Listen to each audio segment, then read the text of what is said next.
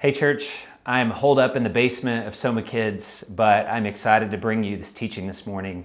Uh, I want to start by thanking so many of our leaders this week. I know elders and deacons and staff members, and many of you were out in the community being the hands and feet of Jesus, and it was so beautiful to watch you just scramble with us to care for and create digital gatherings and just respond to the chaos with so much grace and agility and love. So, thank you uh, just to start here our time. The last 10 days in Indianapolis has been crazy. I think we've experienced a generationally unprecedented disruption in daily life. It started with Governor Holcomb's limitations on public gatherings of no more than 250 people. And then we saw the NCAA, our very beloved NCAA here in Indy, canceling March Madness. Uh, school systems followed shortly, IPS and others began to shut down, and parents were now uh, homeschooling their kids, uh, moving to distance learning. Uh, many of you uh, watched your companies shut down operations or switch to a remote workforce. Mayor Hogsett earlier this week declared a local state of emergency and limited travel to only essential activities, which basically means going to the grocery store or grabbing your medicine or whatever. Um, nursing homes, some of you have family members that are nursing homes or hospitals, begin to shut down visitor access to our loved ones. And so I know that many of us are feeling right now just a sense of fear, anxiety, vulnerability, and maybe even fragility. It's kind of the air that we're breathing right now as uh, Christians and as human beings. And so I know that many of you have said, man, I can't wait for just the new normal. And it doesn't seem like it's going to get better anytime soon. And so I know that many of you are carrying an emotional weight, you're carrying a burden um, of, of, loving others and trying to take care of yourselves. And I just want you to know that um, we see that and we are praying for you and want to be available to you should you need to talk or um, should you need prayer. Uh, this morning, I want to talk about um, something I'm calling uh, having a peaceful presence in the time of coronavirus. And really, I kind of lifted that title from an article that I read that was really moving to me this past week by uh, an author named Andy Crouch. He wrote an article called Love in the Time of Coronavirus. And one of the quotes that really stuck out in the article and really got me thinking and praying about this teaching time was this He says, All of us have a primary responsibility as leaders, as far as it depends on us, to be well rested, soaked in prayer and contemplation, and free of personal fear and anxiety. We need to start and end each day as children of our Heavenly Father friends of Jesus, and grateful recipients of the Holy Spirit. We need to pray for genuine spiritual authority, rooted in the love that casts out fear, to guard and govern our lives as we lead, and trust that God will make up what is lacking in our own frail hearts, minds, and bodies. And he defines anxiety in a really interesting and compelling way. He said that anxiety is imagining the future without Jesus in it. And I know many of us are looking to the future, are wondering, with all of this uncertainty, how do we think about the future? And for many of us, if we're honest, that's a future that doesn't feel like Jesus is, is there with us, is present with us. And so we experience that anxiety, the churn, and, and the, the fear. Um, honestly, before coronavirus even came to uh, become this, this pandemic uh, medical crisis, public health crisis, um, we experienced quite a bit of collective anxiety as a society. There's a therapist and a rabbi by the name of Edwin Friedman. He wrote a book that I read a couple of years ago, one of the best leadership books called The Failure of Nerve that I've ever read. And in it, he talks about kind of this anxious, these anxious social systems that we live in. And he identified five characteristics in kind of a secular Western cultural moment where we believe in the myth of progress and we've kind of put our hope in a lot of ways in science and technology um, and just this, this utopian idea of uh, progress. He says that is kind of the perfect setup for uh, generalized anxiety. And he said there are five core characteristics of anxious social systems. And I think it's a great paradigm. It's a helpful paradigm to think about because now what we're experiencing is really a heightening and an intensifying of a condition that uh, in our individual lives, kind of our atomized existence before the coronavirus we were already experiencing, and now it's just kind of ratcheted up maybe on a whole new level. But he, he talks about five characteristics. The first is reactivity. We live in a moment where it's characterized by intense reactions of fear and anxiety and outrage to these negative external situations that are happening around us. We're constantly reacting and responding to what's happening um, rather than being proactive and grounded. That then creates this sense of herding, a herding instinct. Since we are social creatures, people tend to band together, and what happens in times of anxiety is uh, anxiety is like literally like a virus that spreads from person to person and, and really we begin to fall into a mob mentality that then he says is always followed by what he calls blame displacement instead of looking inward for some of the underlying causes uh, of our anxiety and maybe even taking responsibility for the areas of change that we can affect we tend to blame others. We tend to blame external forces, external authority figures, to blame institutions, the government, the media, the church, our educational systems, and, uh, and we just displace blame um, rather than looking inward to say, how am I contributing to this?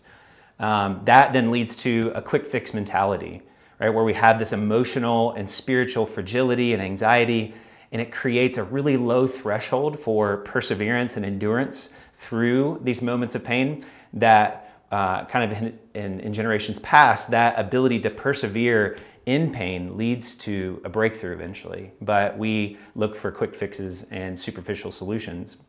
And then the last characteristic was a lack of well differentiated leadership. Um, by differentiation, he meant that um, leaders often in anxious social systems don't have a grounded sense of who they are. They're not clear about what they stand for. And so they tend to either merge with kind of uh, this mob mentality or uh, react violently against the anxiety of others and oftentimes can even oppress others because of that anxiety. And the opportunity for renewal, for revival, um, for healing is often undermined by a leader's own low emotional maturity as well as the culture's low uh, emotional immaturity. And so, what we get essentially is anxious leaders who perpetuate anxious systems. One of the things that he says can kind of break this cycle of anxiety is, and he was a big believer and one of the early pioneers of family systems theory. Um, and you can read more about that maybe online. But essentially, what he argued was that systemic renewal and healing in a culture or a family or uh, an organization starts with leaders who embody what he called a non anxious, non reactive presence. And by that, he meant that they have a clear sense of identity, they have a clear sense of calling, they know what their vision is for their life and for their organizations, and they have values, and ultimately they're courageous to kind of resist this mob mentality of anxiety. He says the most important thing for leaders in times of crisis is not their intelligence, right? Lots of smart people do dumb things in times of crisis. It's not a certain technique or a formula or a framework, but it's really a matter of being a certain kind of person in the midst of anxiety. And so I think that really got me thinking about for us a more basic question for our church, for our community, is to step back from all the chaos, the crisis, um, the anxiety, the fear, and to ask a more fundamental question What is God doing in this moment in our world?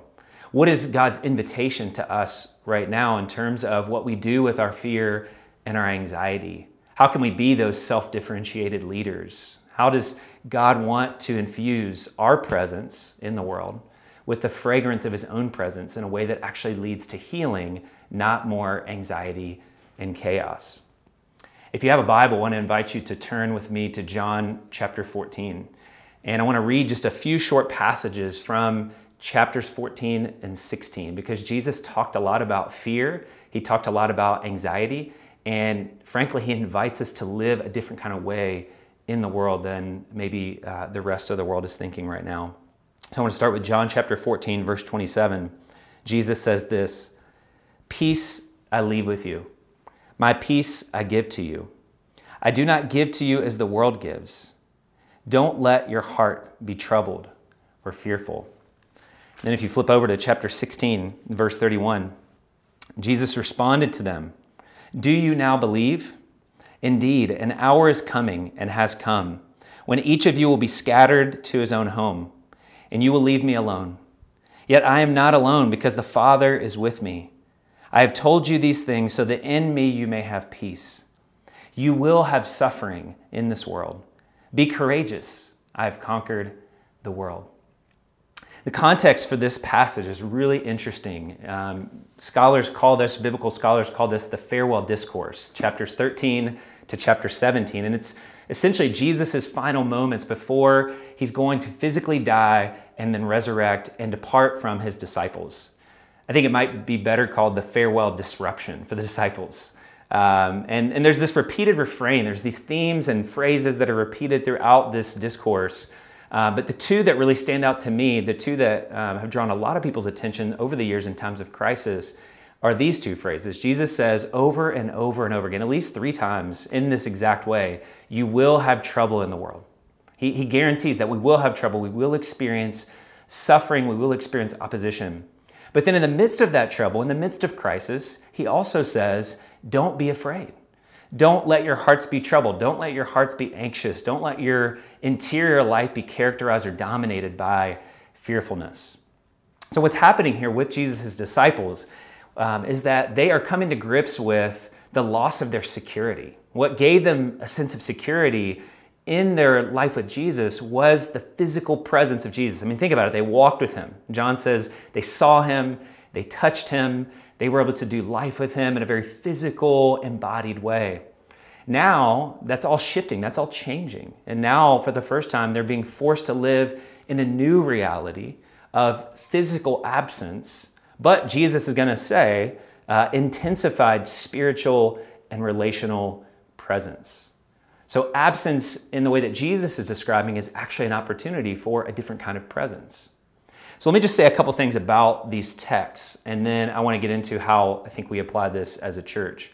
First off, when Jesus uses this language of uh, this kind of language of being troubled. You're, you're going to experience trouble in this world. This idea of being troubled is, the, is literally, it means to be disturbed or to be thrown off center.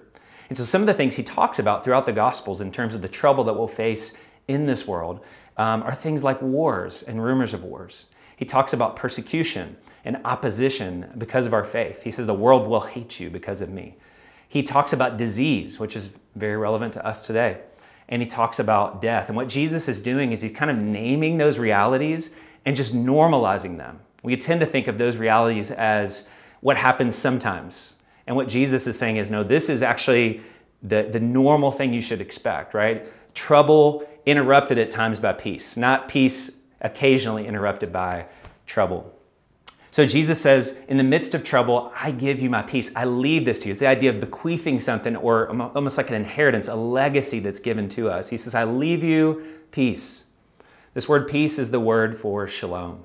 It's a rich, has a rich Hebrew background. Uh, it means flourishing or a state of wholeness. And Jesus says, the kind of peace that I want to give you is different than the world's peace the, the peace that a secular society has to offer us. So that often when people talk about peace in our cultural moment, they're talking about kind of the absence of war um, or the ceasing of conflict or division between different nation states. Jesus says, My peace is not an escapist kind of peace. Sometimes in the world, we get offered an escape, right? We can numb out or we can escape the hard things that are happening or click our heels and wish that there's no place like home and no place like home. Or maybe it's a controlling kind of peace where we seek to manipulate others uh, into our own agendas and thereby create somewhat of a false peace. And Jesus says, That's not the kind of peace that I've come to offer. He says, I give you peace and I give it to you in your heart. And, and this idea of peace in our hearts is really what Jesus is saying is peace is an interior reality anchored in something greater than the changing situations and circumstances of our lives. The last thing that I want to say here about this passage is that Jesus says this is a peace that he gives to us. Peace in the economy of God is a gift. It's not something that we can acquire through prosperity. It's not something that we can achieve through performance. It is a gift. It is a supernatural grace of God. And so only in Jesus can we truly experience a sustainable and resilient kind of peace. And so Jesus' invitation to those who are in crisis, whose ideas about the future have been dashed, is to receive his peace. He says, I want you to be and become a non anxious presence in this world. I want you to flourish in the midst of crisis. I want you to understand when you've exhausted all of your personal resources, come to me, he says in other places, and you can find rest for your soul. I will give you the resilience to thrive in the midst of chaos. So, what I love about this invitation here is that Jesus assumes the presence of fear and anxiety right? The, the, the verbs here are all in the present tense. And it's as if Jesus is saying, I see your fear and anxiety. You, you, you can't make yourself not be afraid, right? You can't make yourself or wish away anxiety. Anxiety is actually the body's natural response to a threat. It's literally hardwired into our limbic system that we begin to see a threat and we respond with fear and anxiety. And what Jesus is not saying here, he's not saying deny your fear or anxiety.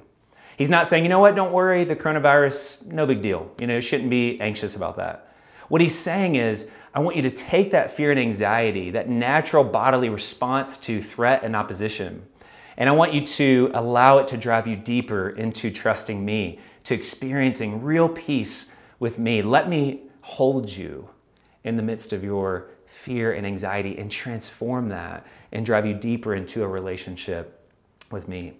So I want to just spend a few minutes here as uh, we begin to head down towards the close here, just talking about uh, what it looks like for us to live into this invitation. What does it look like for us to be a peaceful presence, a non anxious presence in a cultural moment of panic and anxiety and isolation?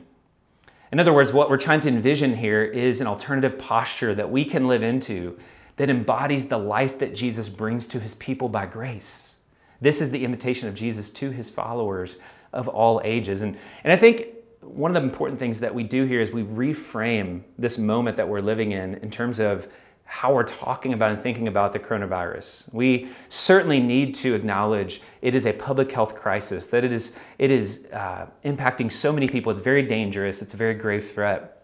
But we also need to make sure that we reframe it from merely a public health crisis that creates systemic global anxiety to also an opportunity for renewal, an opportunity for a witness to the gospel of Jesus Christ. Historically, Christians have always seen times of change and crisis and transition as catalysts for renewal and revival in both church and society. And what this moment is forcing us to do, it's forcing us to slow down.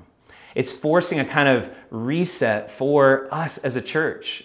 One author I read this week in an article uh, framed this as a kind of global Lent or a global Jubilee season where everyone is having to slow down from the busyness of their lives and literally return to their homes. That's what happened at Jubilee. Everybody would go back to their homes.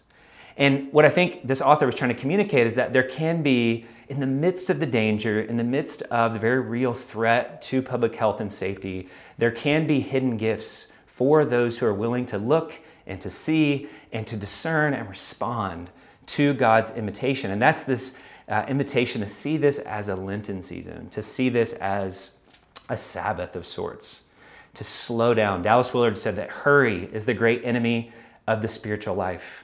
You must ruthlessly eliminate hurry from your life.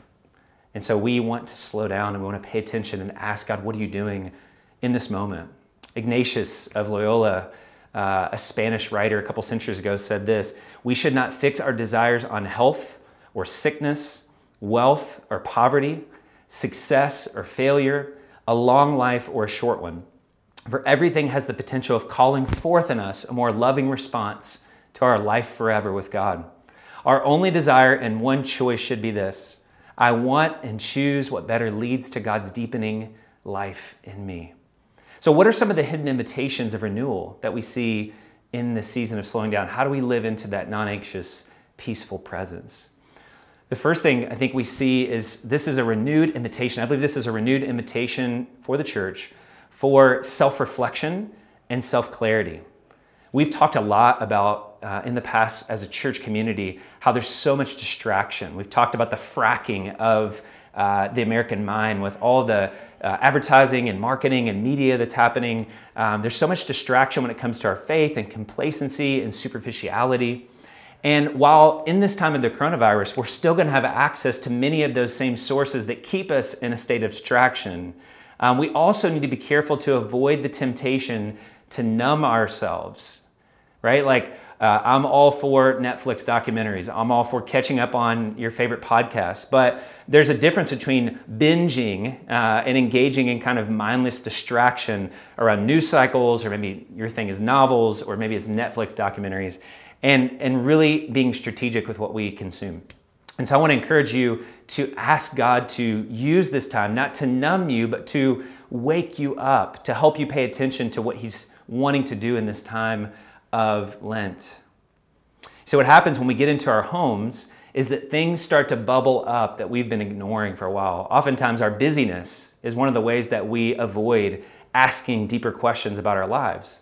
And so, what begins to bubble up as we get in our homes, as we come face to face with our own souls, with our, with our spouses, with our children, with our roommates, or maybe we just live alone and we're just faced to, we're forced to face ourselves, is sadness begins to bubble up anger and outrage begins to bubble up, fear and loneliness and disappointments and wounds and memories from the past and longings and desires that maybe we haven't thought about for a long time. And for some of us, it will trouble our hearts, right? Now that we have these other trivial concerns set aside, now we begin to find that our hearts are either troubled or maybe for some of us, they're not troubled enough. Maybe for some of us, our hearts we find are numb and callous and hardened.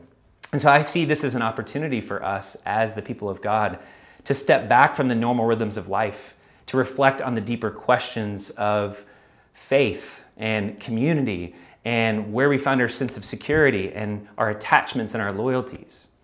I was reading a story in the news uh, this past week, I'm sure many of you saw, about the man who had hoarded like 18,000 bottles of hand sanitizer and was trying to sell them on Amazon.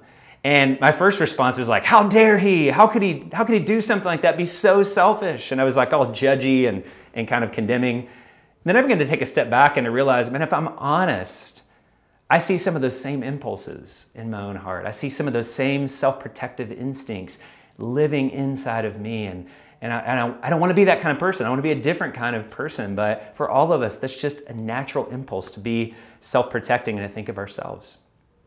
Mark Sayers had this prophetic word that I read in a book that actually came out last year um, ahead of this pandemic. And here's what he said about this moment in which we're living. He said, The secularist life script in which humans attempt to live without having to confront the great questions of life creates an insulation against faith. However, this insulation is not as secure as it may seem.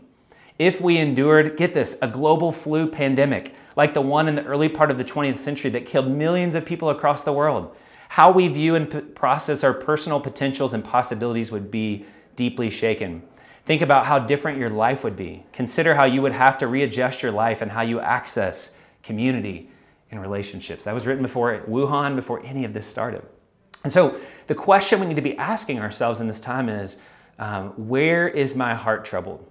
What might God be showing me in this moment about my deepest commitments, my deepest loyalties, my deepest attachments, my anxieties and my fears? Where am I finding my peace? Don't run away from those questions, but lean in and press into those questions and, and be honest with God um, in terms of what kinds of answers He might want to bring to your attention.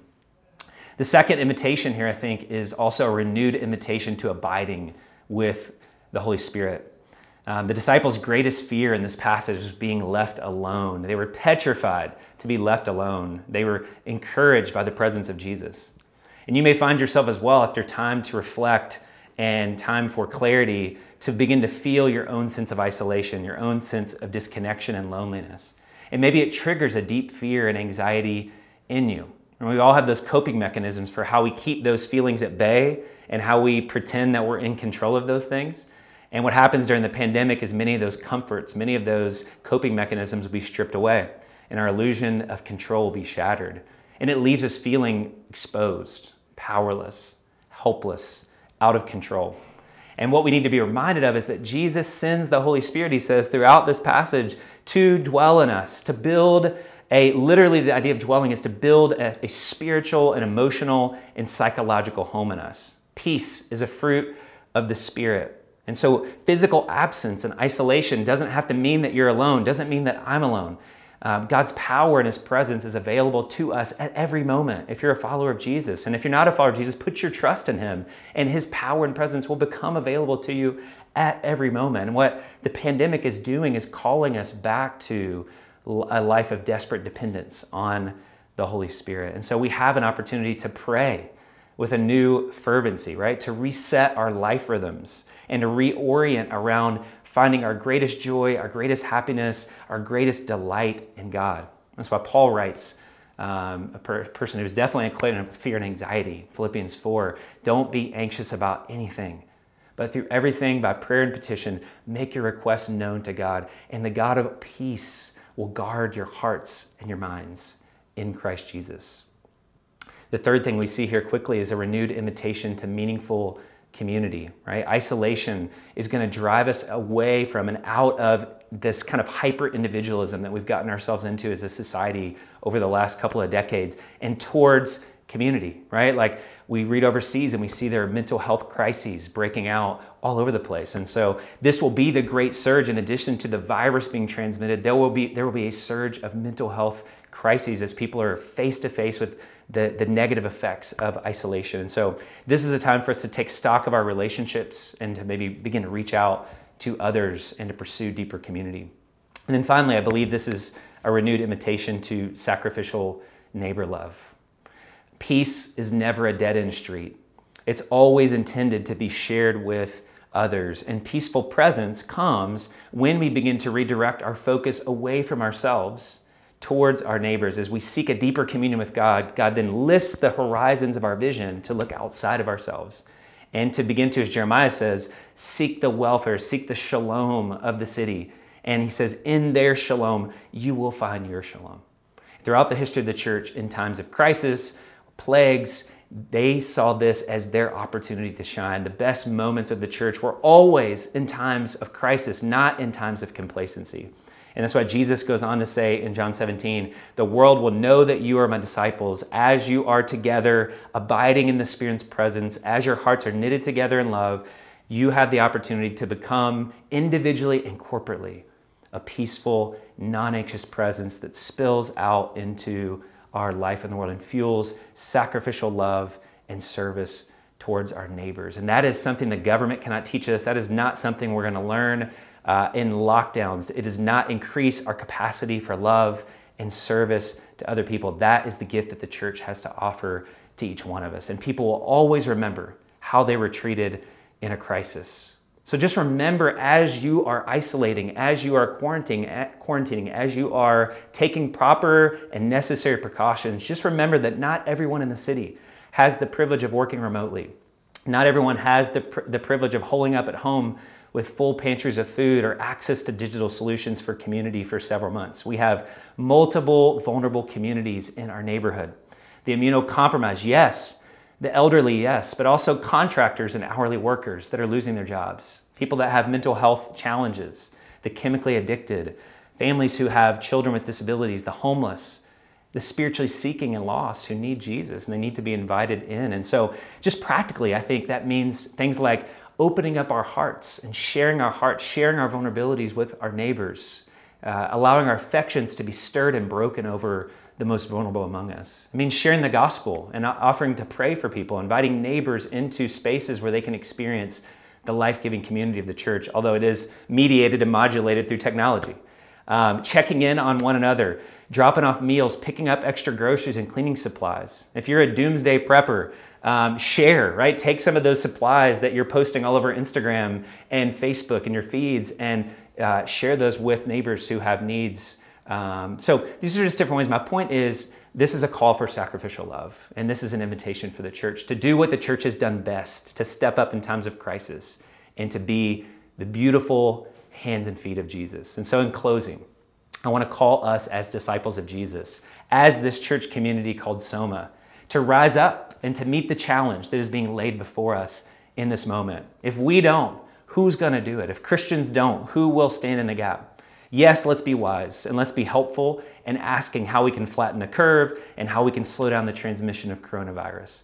But I also want us to be asking another question How can we be a peaceful, non anxious presence in this moment? How is God inviting us through this time to be a city on a hill, to let our light of peaceful presence shine in the midst of darkness and disease? May the peace of Christ be with you, your family, and our city.